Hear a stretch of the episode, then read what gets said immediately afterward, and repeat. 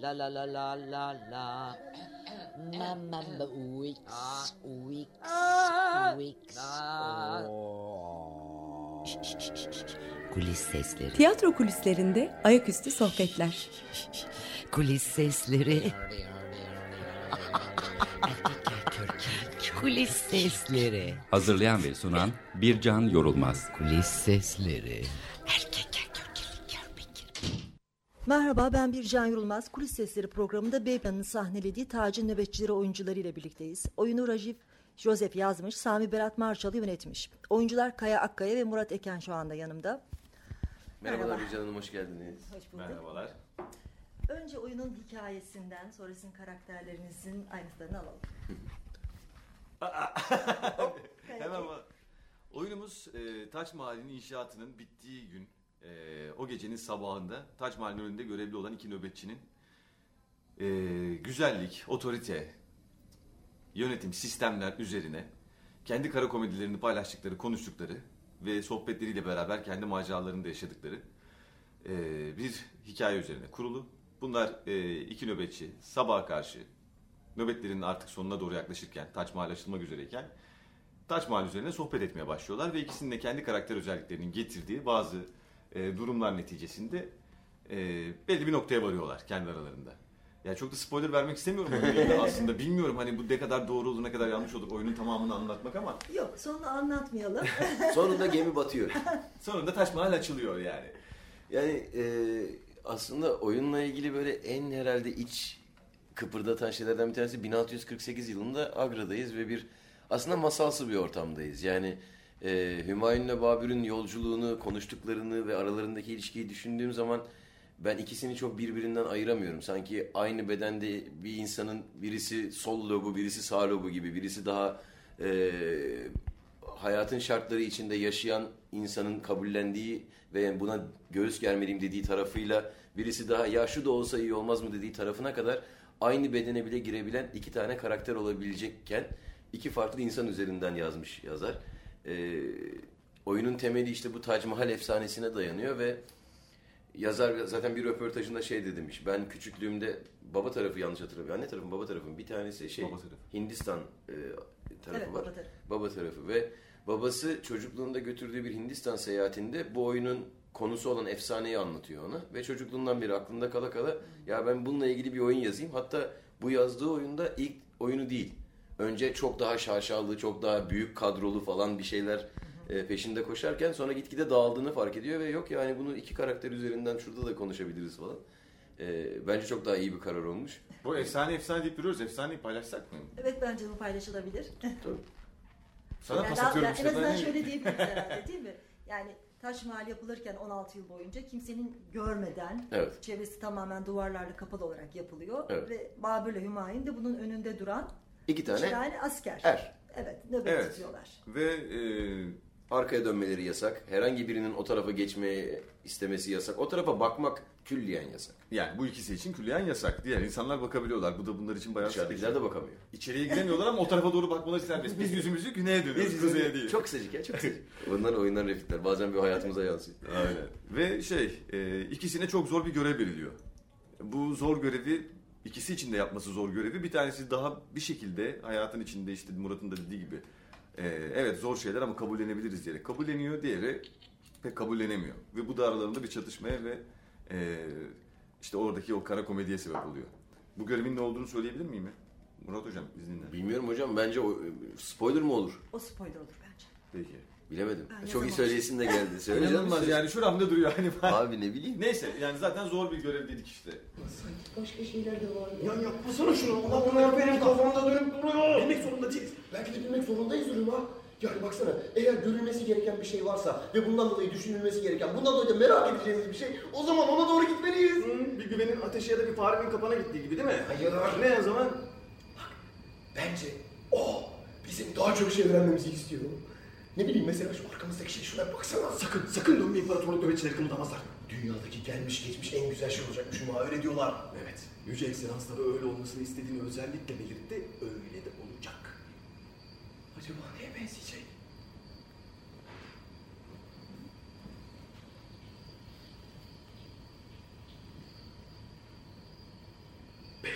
söylüyorlar ya. Ee, bu mu? Sadece beyaz mı Hüma? Tombul mu cılız mı? Demek istediğim nasıl bir şekli var? Tek bildiğimiz 16 yıldır koruyucu duvarlar arkasında gizlenen hediye. Bak bu resmen manyaklıktır. Biz daha çocuktuk o zamandan beri yapıyorlar ve hala neye benziyor en ufak fikrimiz yok. 16 senelik bir inşaat ne demek? Çünkü Taç Mahal duvarların arkasında gizli. Bambaşka bir şey. Ee, aslında yani karakterler için bir yandan tek bir kişi içinde barınabilir özellikler dediniz ama bir yandan da evet iki kişi olarak varlar. Birini çok daha e, yaratıcı, daha nasıl diyelim deli dolu, kendini daha hızlı ifade eden e, diyebiliriz herhalde. Diğeri biraz daha e, sorumluluk sahibi belki, biraz otoriteye daha e, yatkın. Ya Hümayun e, Hümayun- aileden gelen bir askeri durumu var. Babası asker ve general bayağı e, kıdemli bir subay. Bu yüzden de onun yetiştirdiği bir evlat olarak e, tabii daha disiplinli, daha otoriteye boyun eğmeye müsait bir yapısı var. Babür öyle değil. Babür çok daha e, kendine özgü, çok Gel şuradan kahverengi 05 Rosling çalalım mı diyen mahalle arkadaşım var. evet evet. Peki e, hikayede ama çok ilginç şeyler de var. Ya bir yandan evet 1600'lerde geçiyor gibi ama bir yandan Babür özellikle çok böyle yaratıcı fikirleri var. E, işte neredeyse işte uçağı e, tarif edecek e, şeyler peşinde Evet. bir yandan. Evet. E, bu anlamda karakterlerde aslında ciddi bir zıtlık da var. Tabii ki o zaten hani en büyük sevgiler buradan çıkıyor. Yani hani benim de senin de bunda hayatımızda örneklerimiz de var. Hani normalde hayatta ikisini yan yana koyamazsın dediğin iki insan aslında çok çok canciğer iki kardeş olabiliyor. Ee, benim de böyle hayatımda dostlarım var hala da devam ediyor.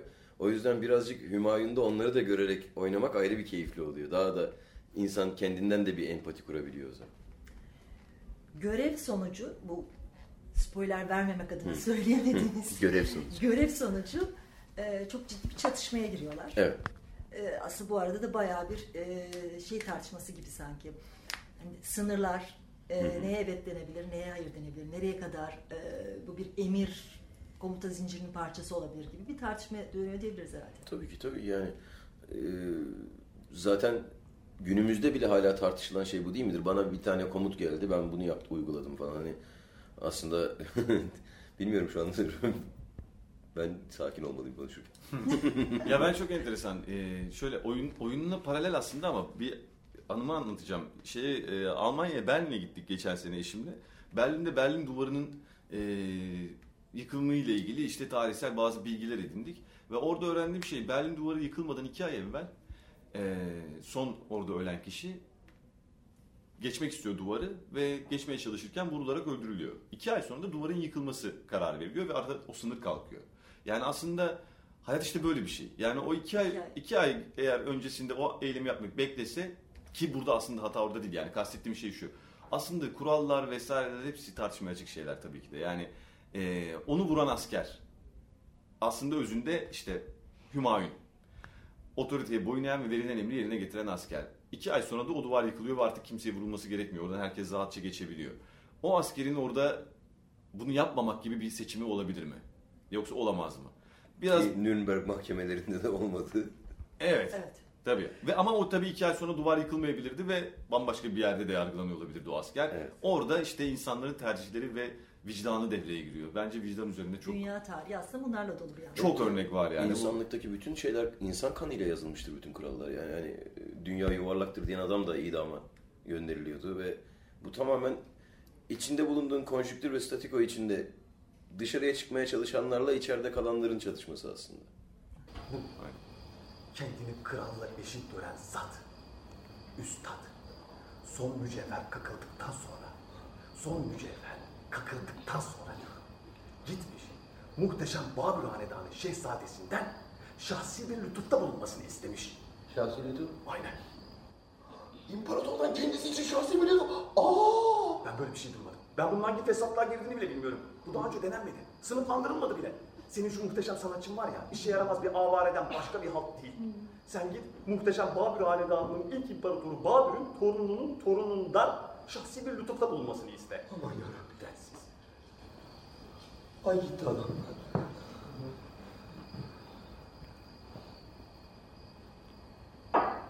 Ne istemiş? Üstad, Şah Cihan'dan Taç Mahal'in inşaatı inşaatında çalışan 20 bin işçinin ve taş ustasının günün ilk ışıklarında kınından çıkacak olan Taç Mahal'i gezebilmelerini istemiş. Böylelikle hayatlarının 16 yılını verdikleri yeri görebileceklerini ve de yaptıkları işe hayran kalabileceklerini söylemiş.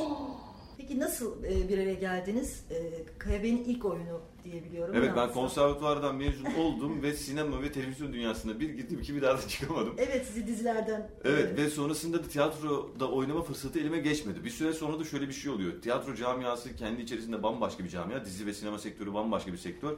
Ee, bir yerden uzaklaşmaya başladıkça tekrar oraya dahil olmak da zor.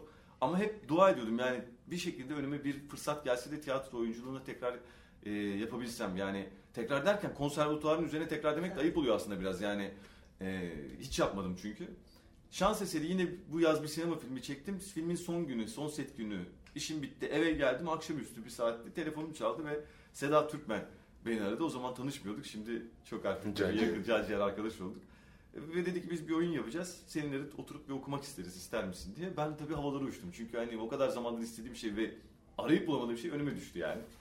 Ondan sonra işte Murat'ın oyunda olduğunu öğrendim. Sami'nin yönettiğini öğrendim. Açıkçası çok bilgim yoktu. Murat'ı tanıyordum ama Sami ile ilgili bilgim yoktu. Araştırdım, ettim. Bir umutlandım, heyecanlandım.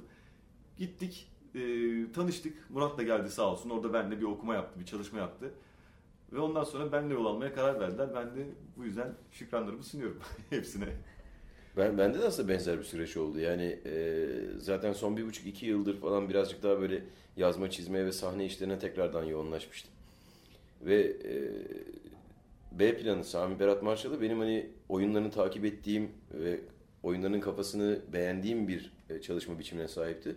Dolayısıyla aynı şekilde ben de telefon aldığımda çok heyecanlandım, meraklandım ve oyunu okur okumaz da dedim tamam hani bu metin zaten hali hazırda bir yerde. Sami Berat Marşalı hali hazırda bir yerde. Bu ikisinin birleşiminden güzel bir şey çıkacaktır diye ben de heyecanla daldım işin içine. Güzel. Abi, abi senin şu uçan pilot çok güzel. Harika bir fikir. Müthiş bir mucitsin sen ama benim de bir fikrim var ya. Benim de bir icadım var.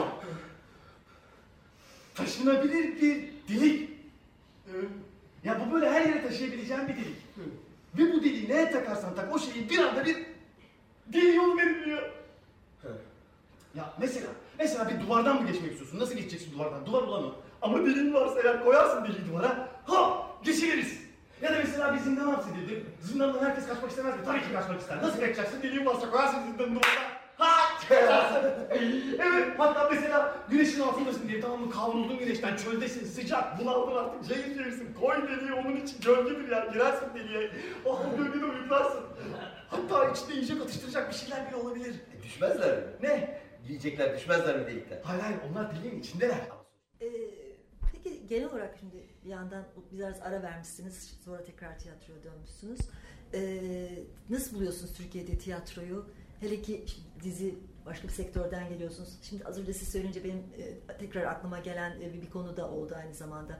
Son yıllarda, son birkaç yıldır benim gözlemlediğim bir şey dizi oyuncuları, yani daha çok televizyonda e, görünen e, oyuncular tiyatroya dönüyor gibi. Yani biraz artık dizi sektörünün geldiği pozisyon, televizyonların durumuyla da ilgili bu ama çok fazla e, dizi oyuncusunu artık e, tiyatro sahnelerinde görebiliyoruz da ben bundan çok memnunum çünkü bence çok daha oyunculuklarının çok daha iyi ol- olduğunu tiyatroda görebiliyoruz. Genel olarak siz nasıl değerlendiriyorsunuz tiyatrodaki durumu? Benim dışarı yani artık içinden gördüğüm Evet. kadarıyla e, şu anda mesela geçen seneye nazaran çarpı 4 sayıda galiba tiyatro prodüksiyonu söz konusu. Yani en son ben baktığımda 197 oyun bu sene koyuluyordu. E, geçen seneki 80'e varamayan sayıyla şu anki arasındaki fark çok ciddi bir büyüklük ve artık şuna da görmeye başladı galiba herkes, bütün meslektaşlar da bunu görmeye başladı. E, sadece durduğun yerden şikayet edip aynı şeyin bir parçası olarak olmuyor. Yani madem ki daha başka bir şey aranıyor artık. Daha iyi kurulmuş dünyalar. Çünkü bizim işimiz aslında yalan söylemektir ama toz pembe bir yalandır. Bir, bir hikayenin bir parçası olmaktır. Ve bu hikayenin parçası olmak için bütün o yalan, toz pembe şeyin güzel kurulması gerekiyor. Ee, sanki dizide, dizi sektöründe bunu yapacak çok fazla vakit kalmıyor. Hem oyuncu için hem prodüksiyon için. Çünkü müthiş bir tempo ile çalışılıyor.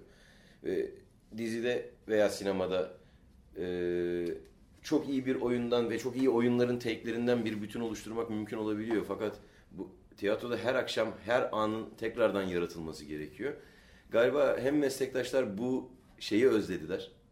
bu yaratım sürecini özledik hep beraber herhalde. Biraz geri dönüşün sebebi de bu. E, birazcık da hani biz çok uzun yıllardır izleyicimize gidiyoruz. Birazcık daha kalkıp onlar bizi ziyarete gelsinler gibi bir harekette başladı galiba. Muhteşem haberlerim var. Hayatımda gördüğüm en kötü kabustu. Önce rüyaları anlatmak istersin yoksa muhteşem haberlerimi mi duymak Uçan feronlarla ilgiliydi Hüma. Tamam, önce senin rüyan. Çok gürültülüydüler. Korkunç bir ses çıkarıyorlardı ve bunlardan yüzlerce vardı Hüma. Bunlar silahtı. Bu uçan peronların ta kendileri gerçekten silahlardı. Uçan silahlar. Yani demek istediğim bunlarla istediğin orduyu sorunsuz yok edebiliyordun ve bize ait değillerdi. Uzaklardaki başka bir orduya aitlerdi, bizi yok etmeye geliyorlardı. Bizi, Hindistan'ı. Ve biliyor musun biz nasıl bulduklarını? Hadi tahmin et. Tahmin et. Hadi bir tahminde bulun. Taç Mahal. İlk onu görecekler. Böyle ay gibi parlıyor ya. İlk vurdukları şey de o olacak. Bizim de tepemizde imparator var tabii. Bize diyor ki çok büyük bir bez parçası varmış. Dünyanın en büyük bez parçası. Simsiyah. Aynı senin şu taşınabilir delik gibi.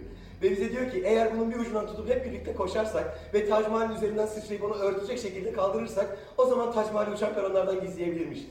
Bunun üzerine hep beraber koşmaya başlıyoruz. Koşuyoruz, koşuyoruz. Yani ben açıkçası tabii çok memnun edici bir şey bu bence. Tiyatroların çoğalması, oyuncuların tiyatroya dönmesi, e, seyircilerin tiyatroya daha fazla rağbet göstermesi. Bu nasıl oldu bilmiyorum. Yani neden olduğunu da bilmiyorum.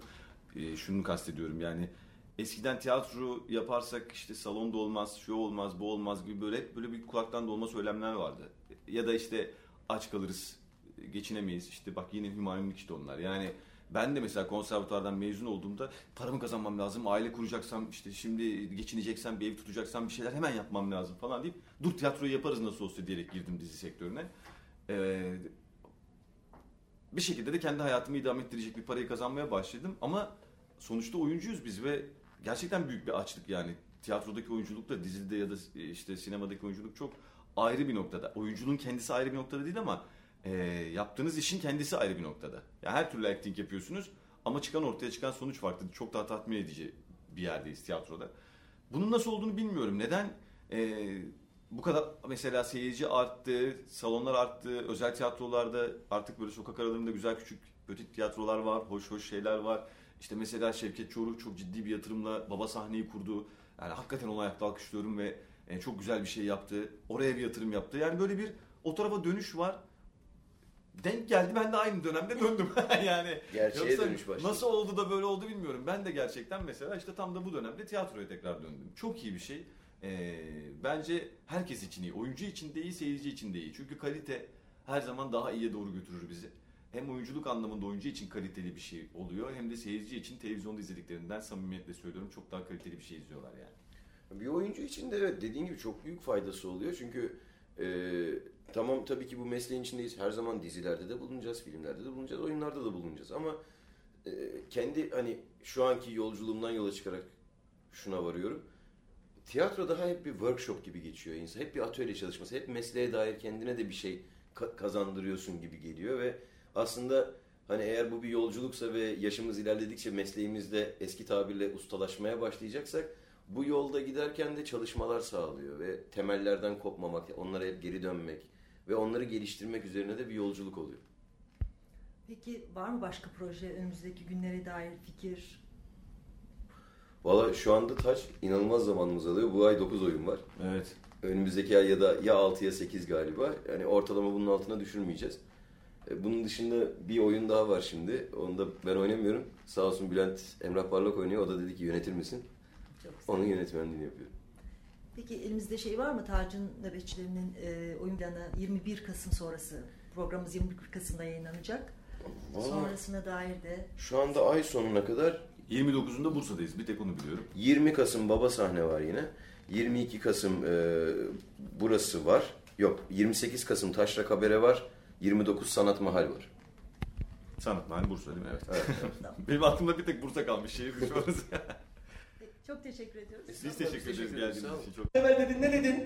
Ne dedin kendi ağzına söyledin. Bir daha bunun kadar güzel bir şey yapılmayacak. Dedin mi demedin mi? Evet dedim. E tamam bir daha bunun kadar güzel bir şey yapılmayacaksa ve bu yapılmış son güzel şeyse bu ne demek? Güzellik.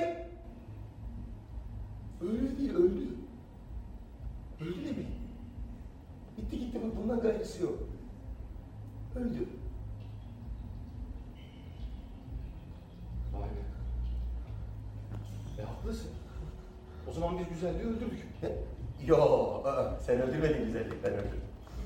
İşte beraber yaptık ya. Ben kestim, sen de ağladın. Bak bu çok manidar oldu ama. Ben kestim, sen de ağladın o kadar. O hasarı ben verdim. Ailemi ben kestim, güzelliği ben öldürdüm. Bana bak yaptığımız hiçbir şey için benim hakkımı teslim etmiyorsun ha. Ne zamandan beri? Ya seçmeni al. Ben kartının önünde kötüyüm, sen kartının önünde kötüyüm. Benim esprilerim bol bol, seninkiler ha ha çok güzel. Benim icatlarım işe yaramaz, seninki... Kulis sesleri. Hazırlayan ve sunan Bircan Yorulmaz. Kulis sesleri. Açık Dergi Açık Radyo program destekçisi olun. Bir veya daha fazla programa destek olmak için 212 alan koduyla 343 41 41